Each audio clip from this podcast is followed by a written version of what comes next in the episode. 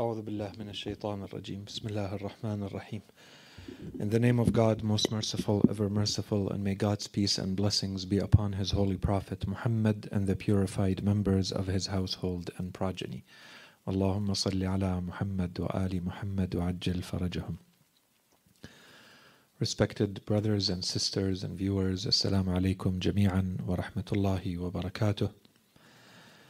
And welcome once again to our Life, the Islamic Answer series, in which we are trying to study the original or primary traditions and sources of our religion in order to try to extricate the principles of living Islamically in a confusing and difficult world.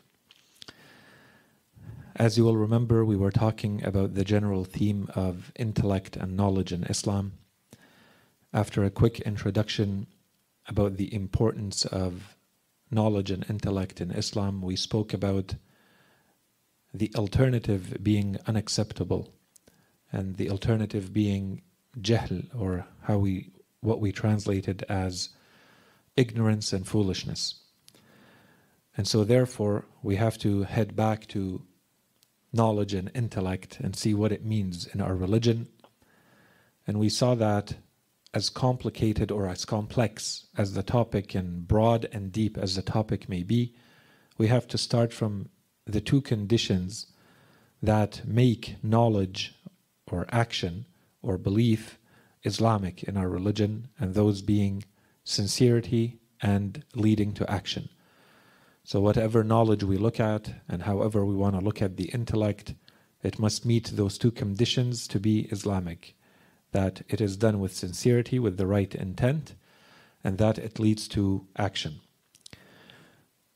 And so, therefore, if action is one of the conditions, then we have to ask ourselves where do we start for?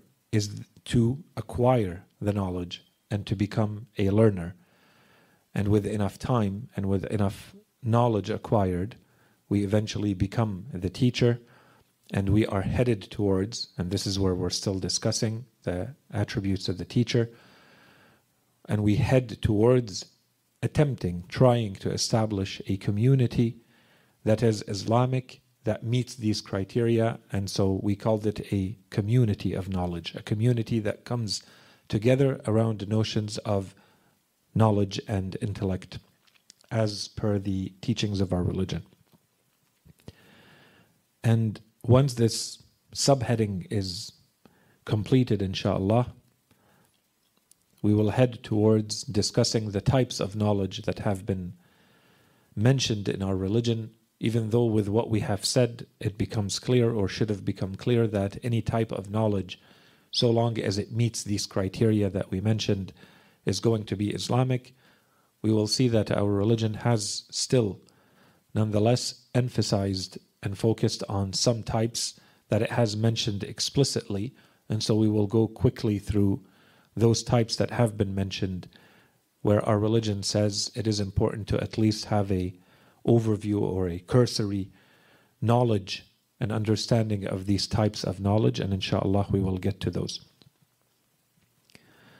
As you will remember, after we talked about the learner from all the various aspects of becoming a learner and being a learner based on the teachings of our religion, we started to talk about the teacher.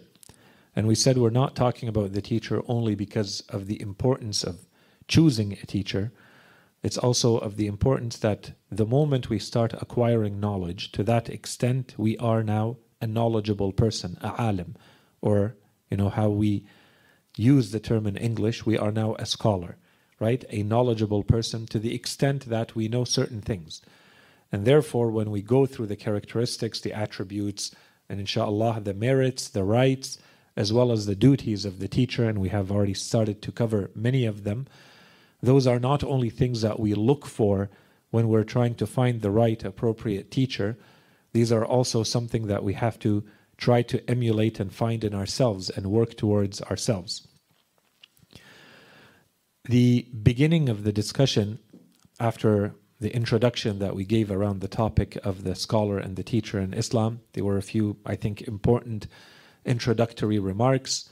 Perhaps chief among them was that we have to be very clear what we mean by teacher and who is the ultimate or absolute teacher. The teacher, in the absolute sense in our religion, can only be an infallible, can only be a divinely appointed guide that Allah subhanahu wa ta'ala tells us this is your teacher. This is a guaranteed source of knowledge. As for everyone else, they are to the extent that they lead back to the teacher, alaykum assalam wa rahmatullah, to the extent that they are going to uh, repeat or they are going to lead you to the teachings of the guided people that Allah subhanahu wa ta'ala has appointed, then in those cases, to that extent, we say that this person is now a scholar and a true teacher in that sense. Now, beyond the introductory remarks that we gave about scholars and teachers, we said, therefore, we need to understand what are the duties of the scholar, which are, by the same token, what are the traits, what are the characteristics of this scholar and of this teacher that we're talking about. And we divided them in a few categories but the two big headings were the, uh, or the three big headings were the importance of being rigorous and deep and, uh, you know, accurate in our understanding of knowledge itself. You want the teacher to be someone who is masterful in the field in terms of the quality, quantity, rigor of the knowledge that they carry. And we said that's the easy trait. The main trait, and this is where we spent most of the time, is going to be the category of traits that we refer to as the spiritual traits of the teacher. And we said the core of the argument there is that this person is not just affecting you by imparting information. It's not just that you're receiving data from this person. Whether you like it or not, whether you realize it or not, this person is actually affecting you much deep, much more deeply than just the information that you are receiving. And this is the case for everything in life. You listen to someone, you read their books, you watch movies. All of that is information that you are allowing to enter your mind, enter your heart, and affect and mold the person that you are.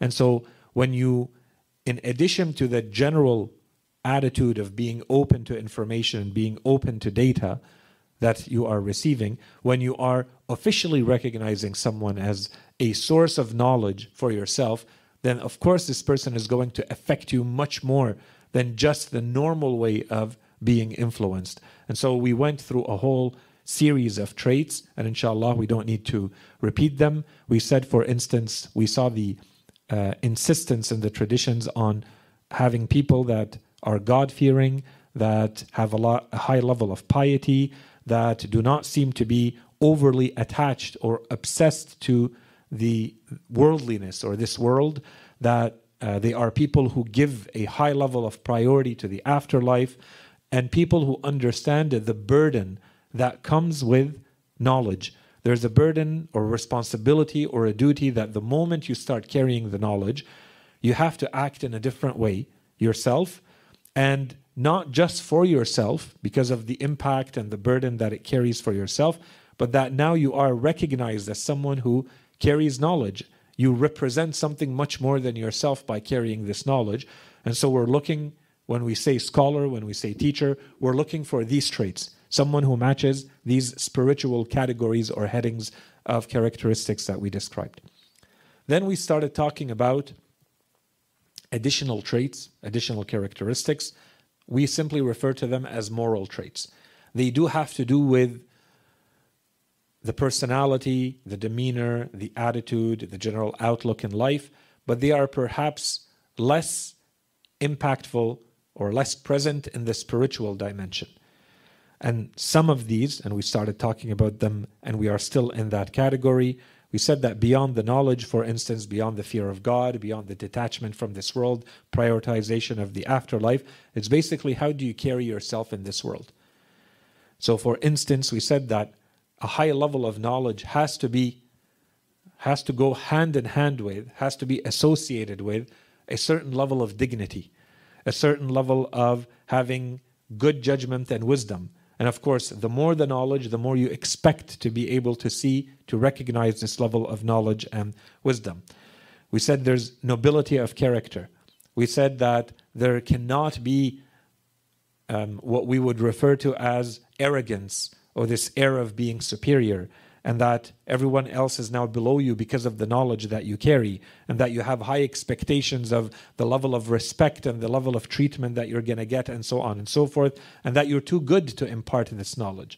Right? All of that goes together, and we talked about it, and we're going to come back to it, inshallah, today. And I think we spent enough time on these characters. I think I, I referred to them at some point as being a tyrannical, uh, uh, knowledgeable scholar, but who is tyrannical who treats people in a very condescending way. And this it becomes repulsive for people, pushes people away from religion, not because, even though you may be the most knowledgeable person, the manner in which you interact with people and how they associate you with religion, and now religion is this repulsive uh, attitude, then people will slowly start to turn away from religion, and you will lose the opportunity to influence and to impart that knowledge because no one is interested in being treated in that manner.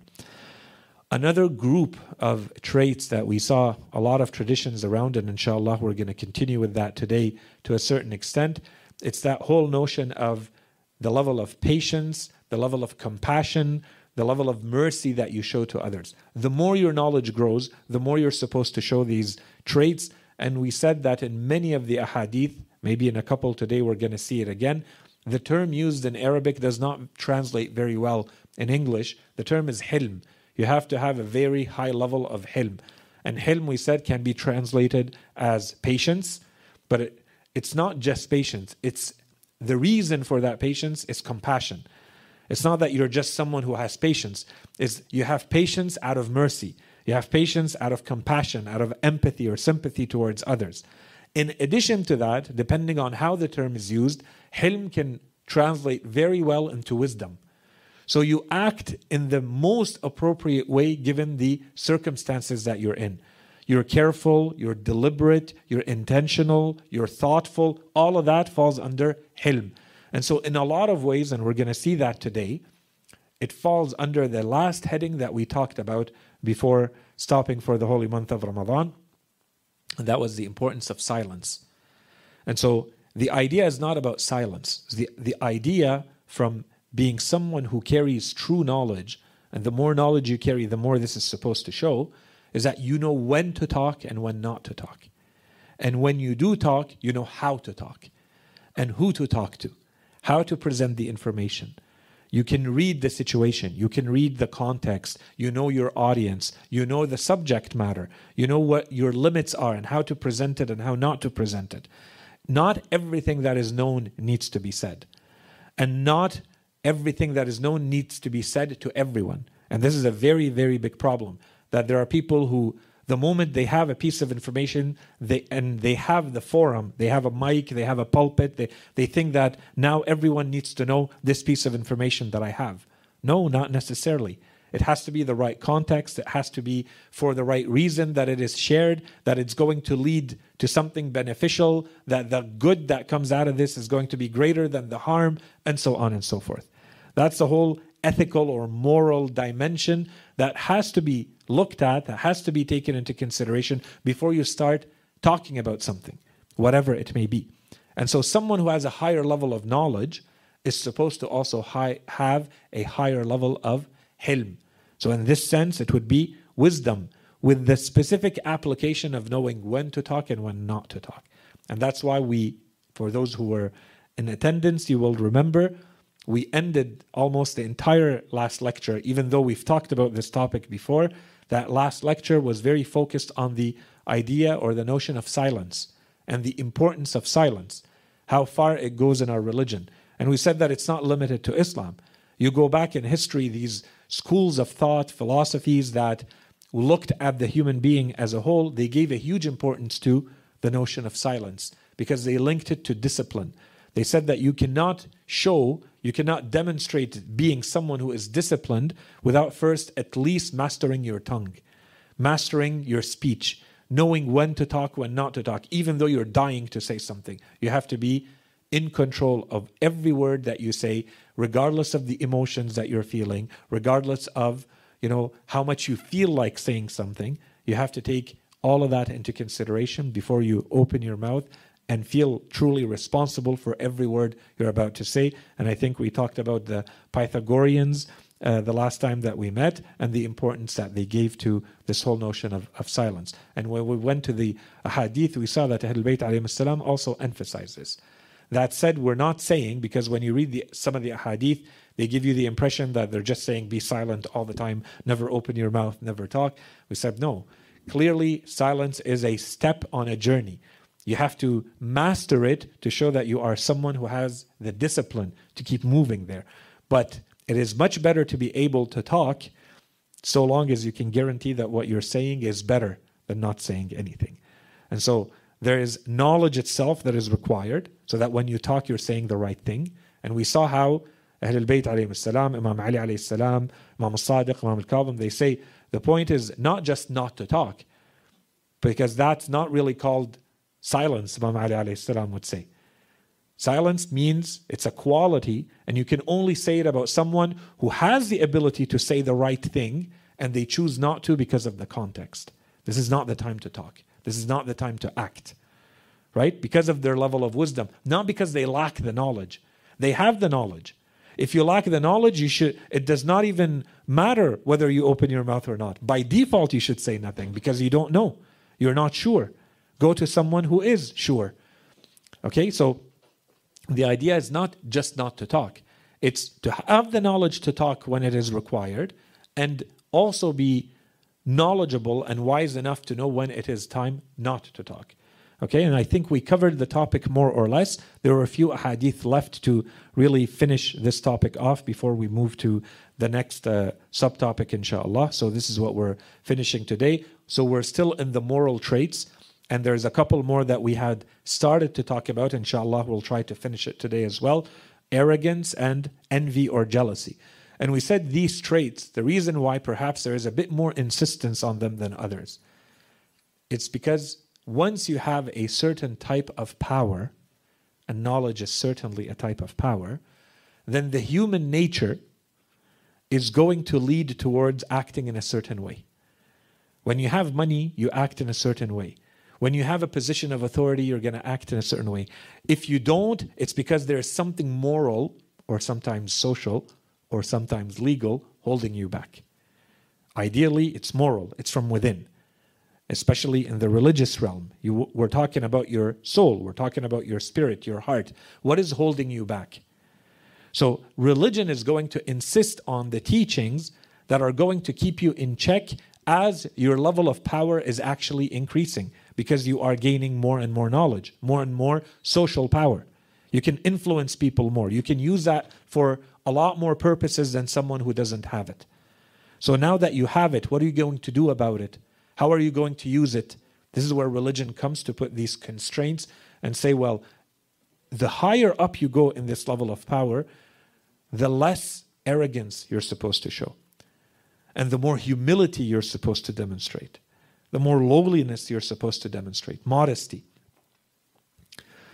So, inshallah, we go back to the topic of silence now. Inshallah, we try to wrap it up as quickly as we can to continue with the rest of the moral traits.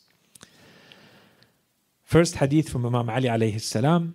To continue with the topic of silence, he says, رب كلام جوابه السكوت. There may be speech whose answer in other words, whose appropriate answer, whose answer is silence. Not every speech needs to be responded to with other speech. Some speech needs to be responded to, answered with silence. And there's a lot of reasons for this, and we're going to see a couple of them in the ahadith. We already touched on a few of them the, the last time that we met. Okay, so that's the first hadith. And inshallah, I'm not going to spend too much time so that we can try to finish. Otherwise, there's a lot to say here. The next hadith from Imam Ali alayhi salam, he says, إن من السكوت ما هو أبلغ من الجواب. There is silence that is even more eloquent than answering with speech. Silence is more eloquent than the speech. Usually, speech can only be or eloquence can only be attributed to the words that you're using.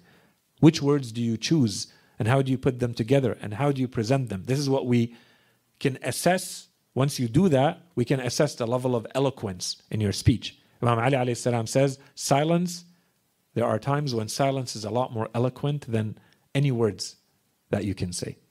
So clearly in those cases, Imam Ali alayhi salam is saying it's much more wise to remain silent. Okay? And by the way, I'm just going to make a little remark here. So silence is not just about speech. It's also about action. Okay? This is the the extended meaning of speech here is action. That there are times to act and there are times to choose not to act. When it's intentional and deliberate and resulting out of wisdom, this is an act. Not to act is itself an act. It's a choice that you're making. It's not just a, in reaction or being passive and being random and blind to what's going on. No, you're choosing here that the wiser thing to do is not to act or is not to say anything. Next hadith from Imam Ali alayhi salam, he says, فيما سأل عنه ابنه الحسن. There is this uh, narration that we have where Imam Ali alayhi salam is talking to Imam al-Hasan and in a lot of these if you go back to the biography of Imam al-Hasan you would see that Imam Ali alayhi salam would sometimes talk and we have similar stories about all of the imams with their sons the son who will become the imam before he is known that this is the imam because the imam may have many sons. And so people will would not necessarily be sure which one of them is going to become the imam. And so there are these circumstances in which the imams are going to explicitly and in front of people in very public settings they will ask especially when the imams are a, at a much younger age they will ask things that you would not expect just a random person to be able to answer and answer in this eloquent, fulsome way in a couple of words, which is, by the way, something recognized. Anyone who spends enough time studying our religion, studying philosophy, wisdom, this is something that is very clearly attributed to Ahl al-Bayt alayhim salam. It's distinctive in them.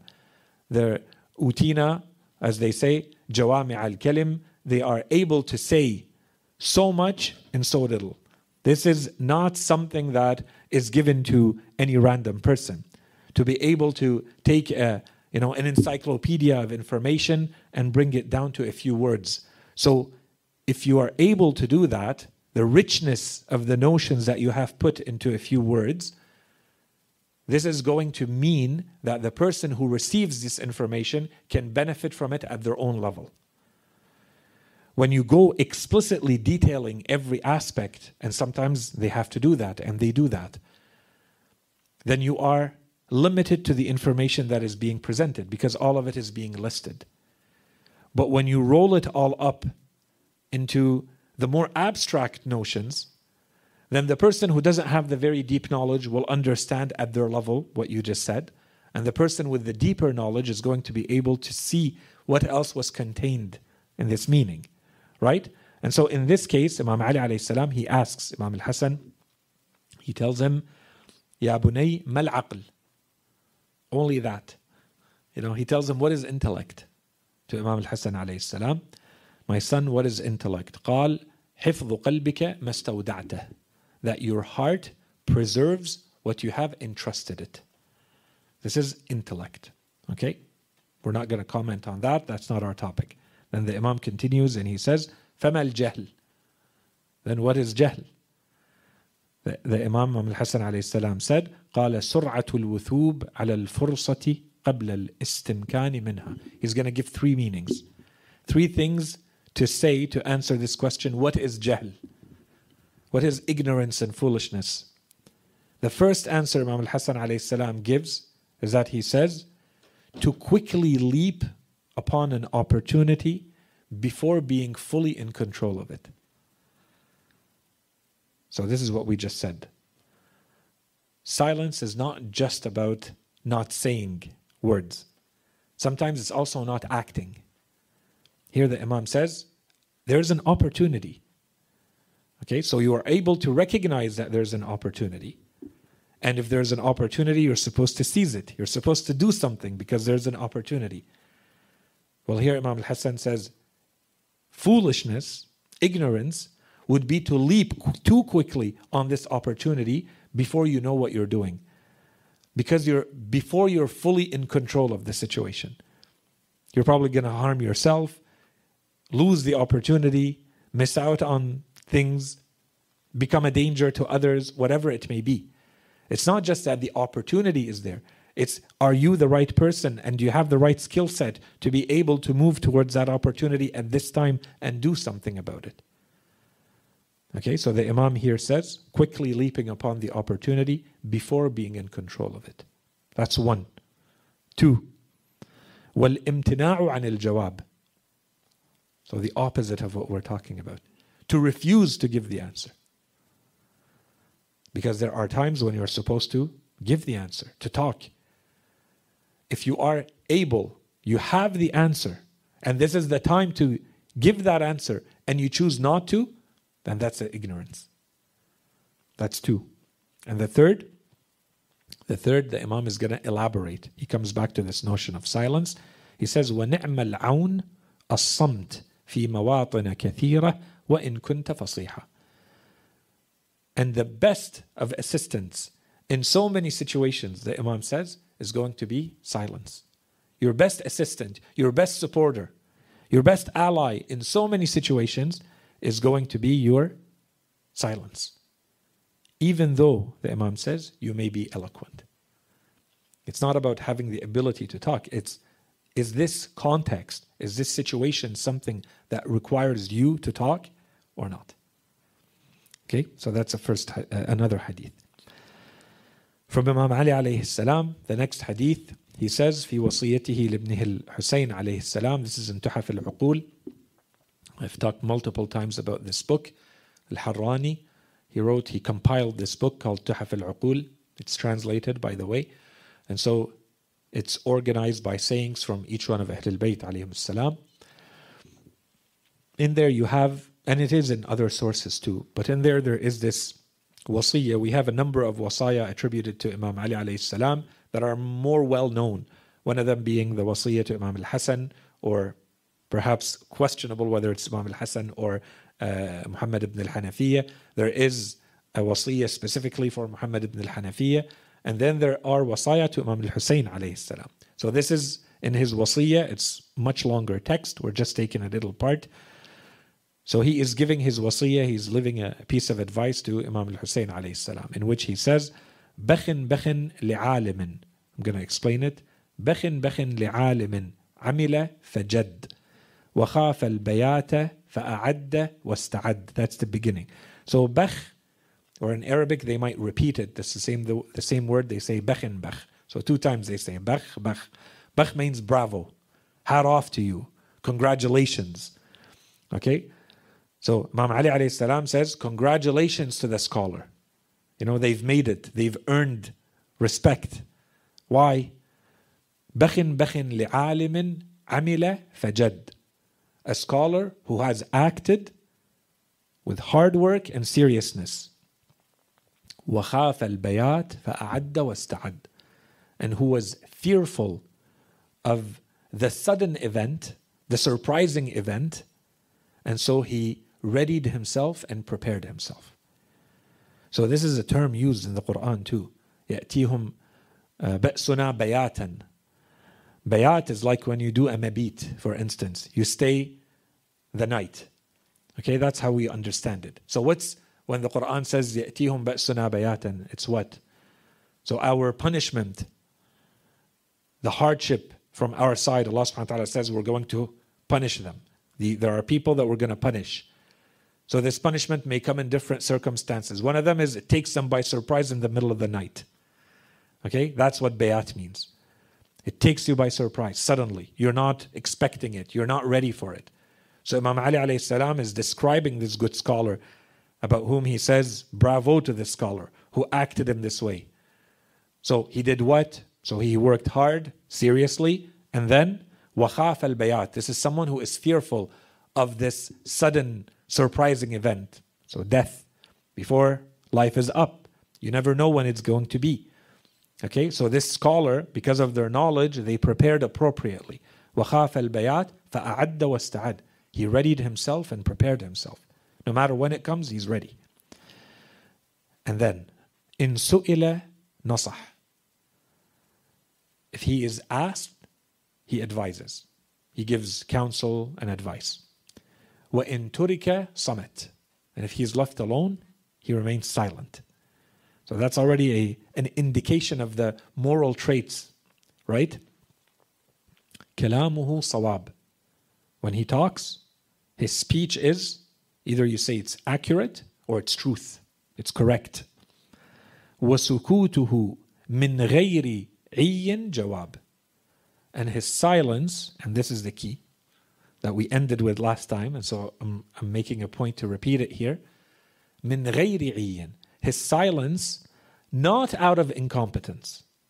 It's not because he doesn't know that he remains silent. He knows. He can, if he wanted to, he has the information, he has the knowledge. Okay? So it's not an excuse for us to say, I don't really need to know more, because it's better to remain silent, remain out of the spotlight, not be too reactive, not to act too much. No, it's the opposite. All of the ahadith that we saw, including this one, are telling us you have to be ready to talk when you're supposed to and to act when you're supposed to and choose not to when it is more appropriate to do so.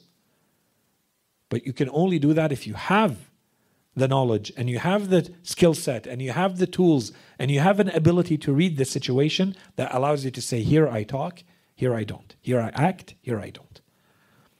Okay, and so the Imam says, and his silence, not out of incompetence, is an answer. Okay, the silence itself is an answer. If you have this type of person where you trust their level of knowledge, you trust their level of judgment. You know that when they talk, they say truth, as Imam Ali says. They are accurate in what they say. They are correct in what they say. And yet you see this person is remaining silent in a situation, not acting in a situation. This is supposed to be an indication that this is an answer. You have to think about what is this answer to? Why is this person remaining silent here? Why are they not saying anything? Okay? And so, for sure, this is going to apply in an absolute sense to the infallible.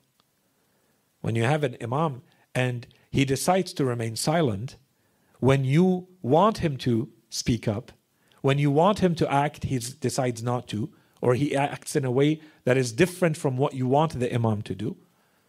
The right thing to do is to go back to these principles and say, well, this is someone who has the knowledge, who has the ability to talk, has the ability to act, they're choosing not to. That is an answer. The not talking is his answer. The not acting is his answer. Why? So I have to think about that. I have to reflect on that and study it. This is not, unfortunately, what always happened with the Imams, where you have people who are supposed to be close companions of Imams and who would be extremely critical and harsh and disrespectful of the Imams because the Imams did not act in the way that they wanted them to act.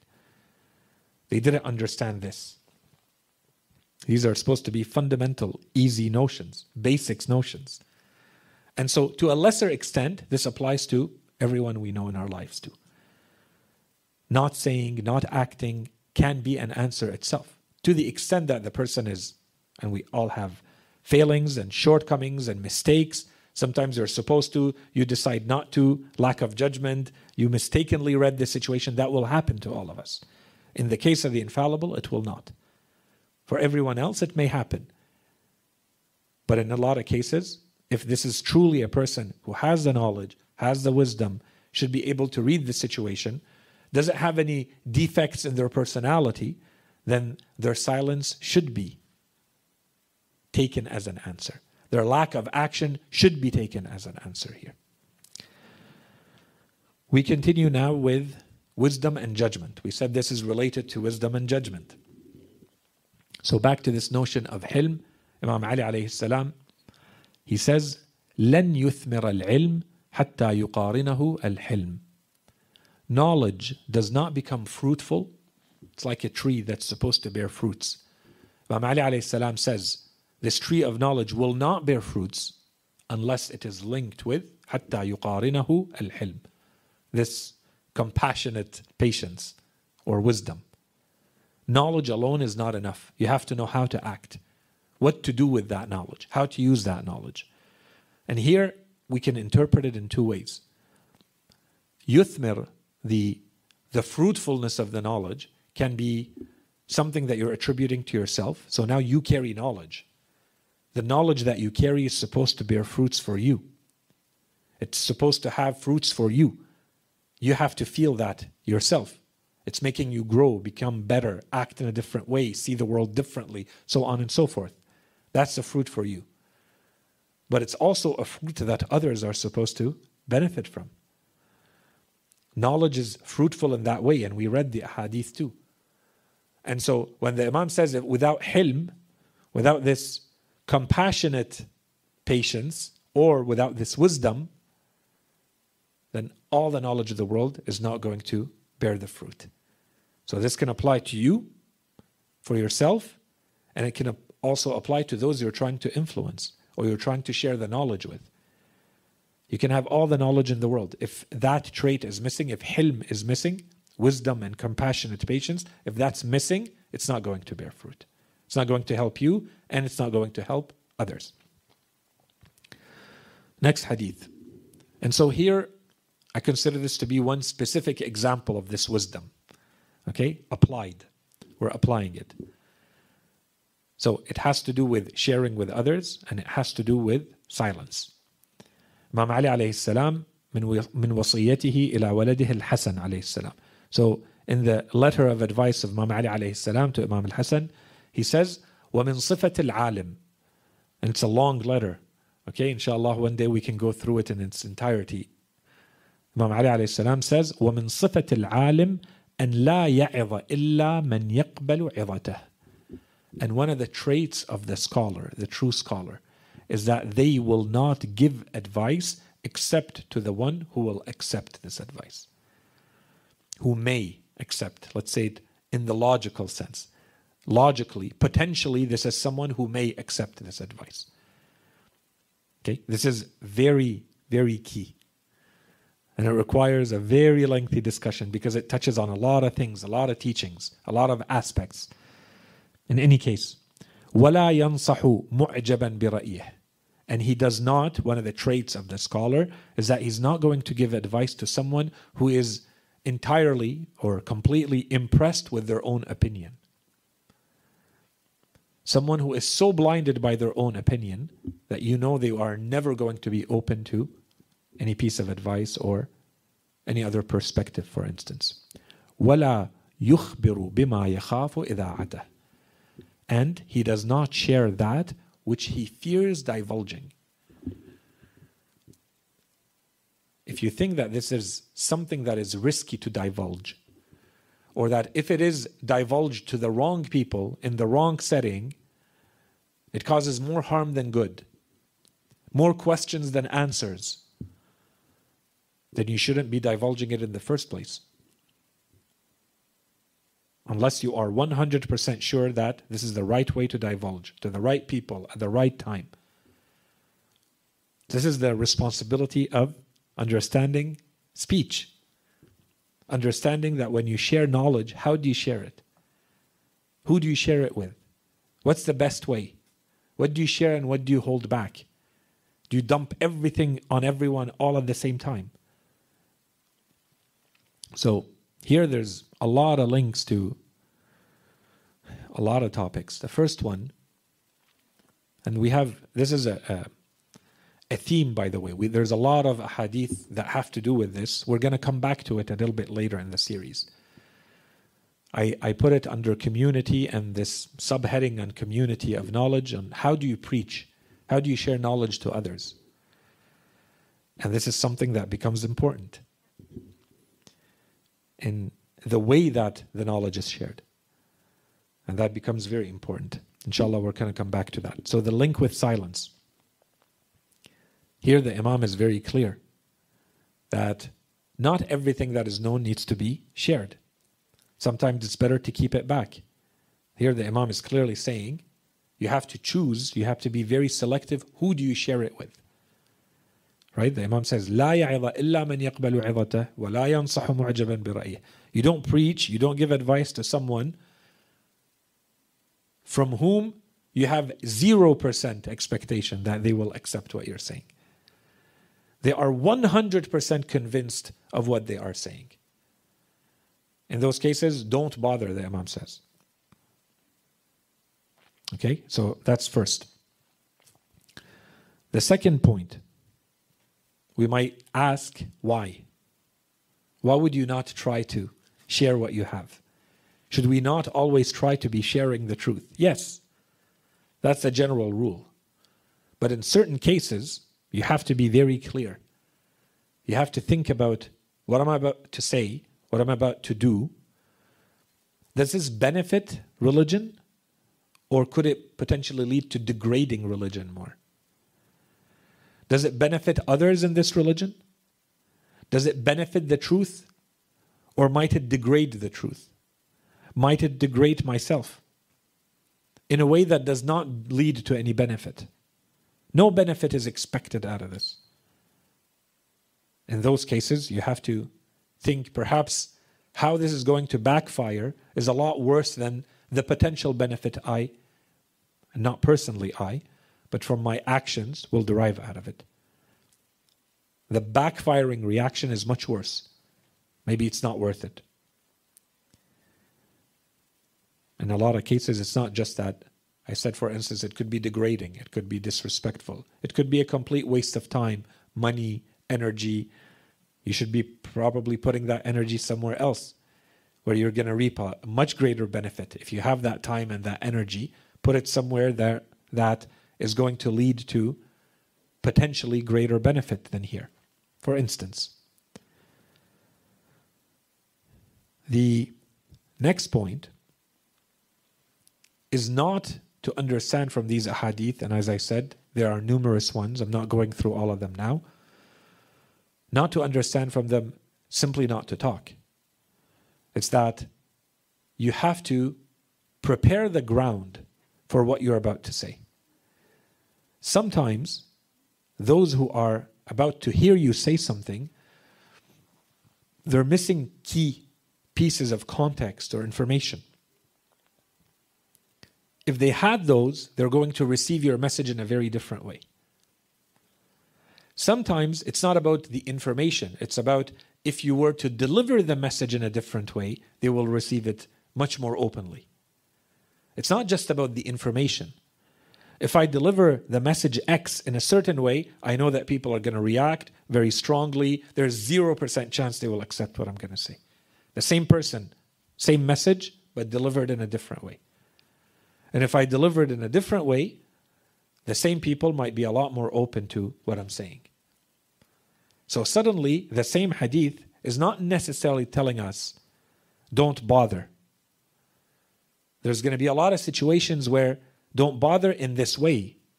In this way, it's going to be a waste of time, a waste of energy, might be degrading, might be dangerous for you. For others, causes more harm than good. Do the groundwork first. Study the situation. See what's the best way to deliver the message. And what is the message I'm delivering here? Okay, so that's one piece. The other piece is that sometimes you have to do a lot more groundwork. It's not just about me having a message now that I want to deliver. Sometimes I know that for this type of message, I need to establish things first. For instance, I may need to establish myself as an authority in the field first. I need to do a lot more groundwork. This is human nature, it's normal. There are so- sociological dimensions, cultural dimensions to this. You can't just jump into this. This is a message that's going to require a strategy of three months, six months, two years of work. And then there is more. Sometimes it's not about the person, it's about their capacity. Not everybody has the same capacity. You can't dump any piece of information that you have accepted. You can't expect everyone else to accept this even though if in your mind this is the truth and they should just accept the truth. That's not how it works. Allah subhanahu wa ta'ala throughout the whole Quran says He wants people to use their reason and their logic. Things have to make sense to them. If you've accepted it, it's because somewhere this is coherent with everything else that is part of your worldview. To them, if they reject it, it's because it's no not coherent. There's something that is incoherent in what you're saying. So they reject it.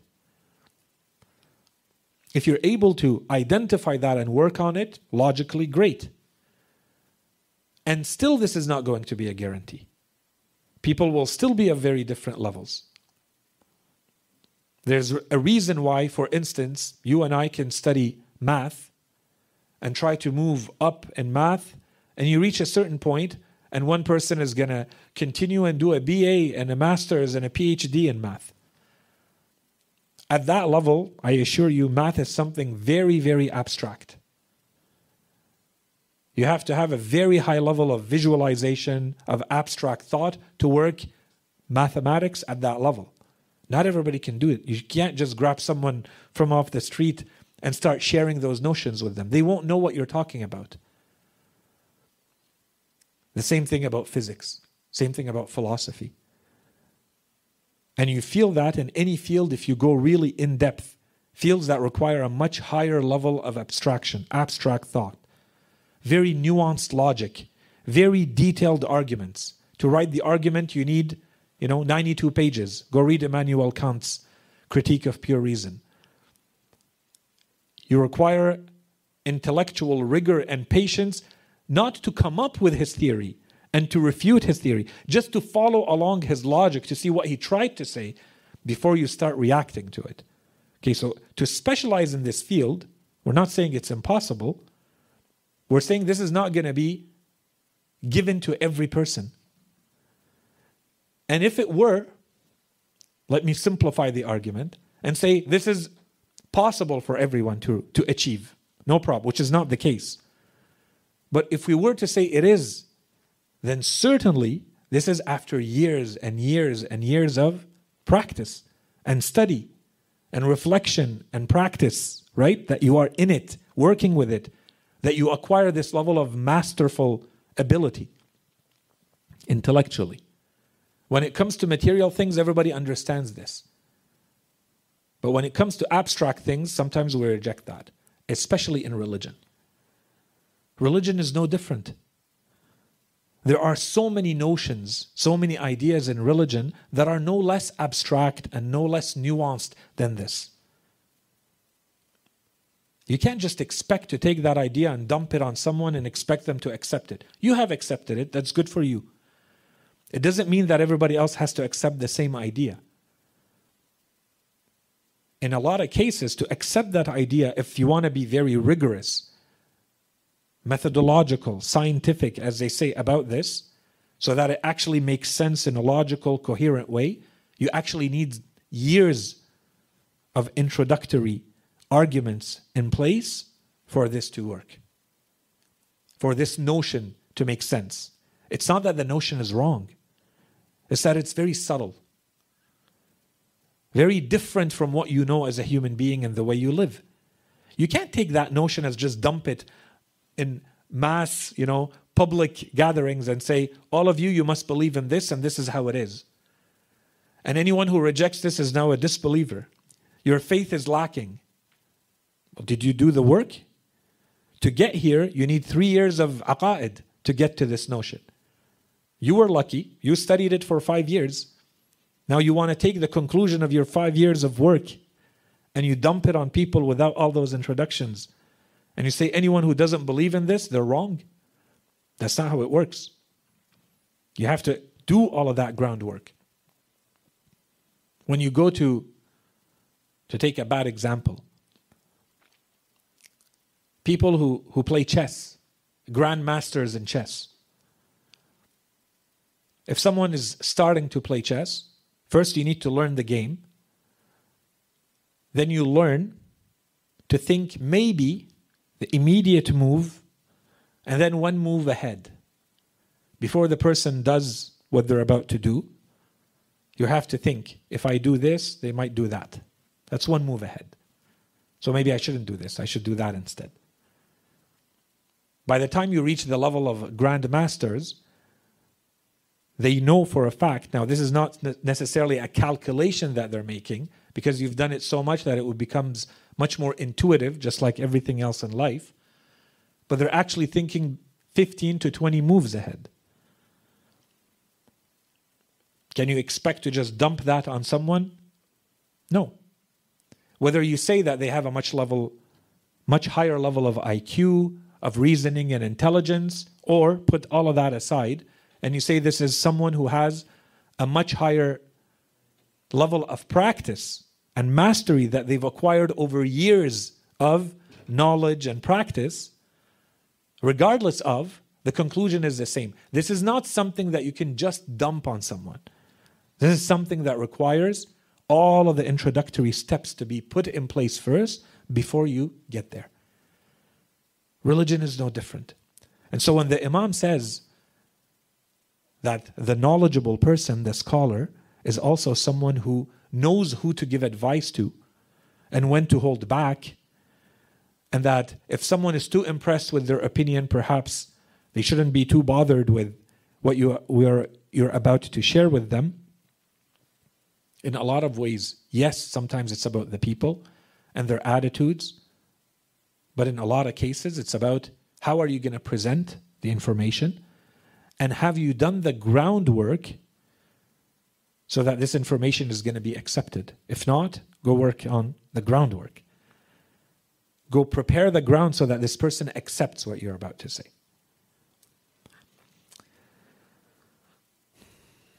There's here a, a couple of biblical references I'll mention this one very quickly because I think it's well known. The Sermon on the Mount from Jesus, salam. In, in, in it, it's well known, I'm not going to go through it. The Sermon on the Mount, Jesus alayhi salam, if you go back to the New Testament in Matthew 7, from 1 to 6, verses 1 to 6, under 7.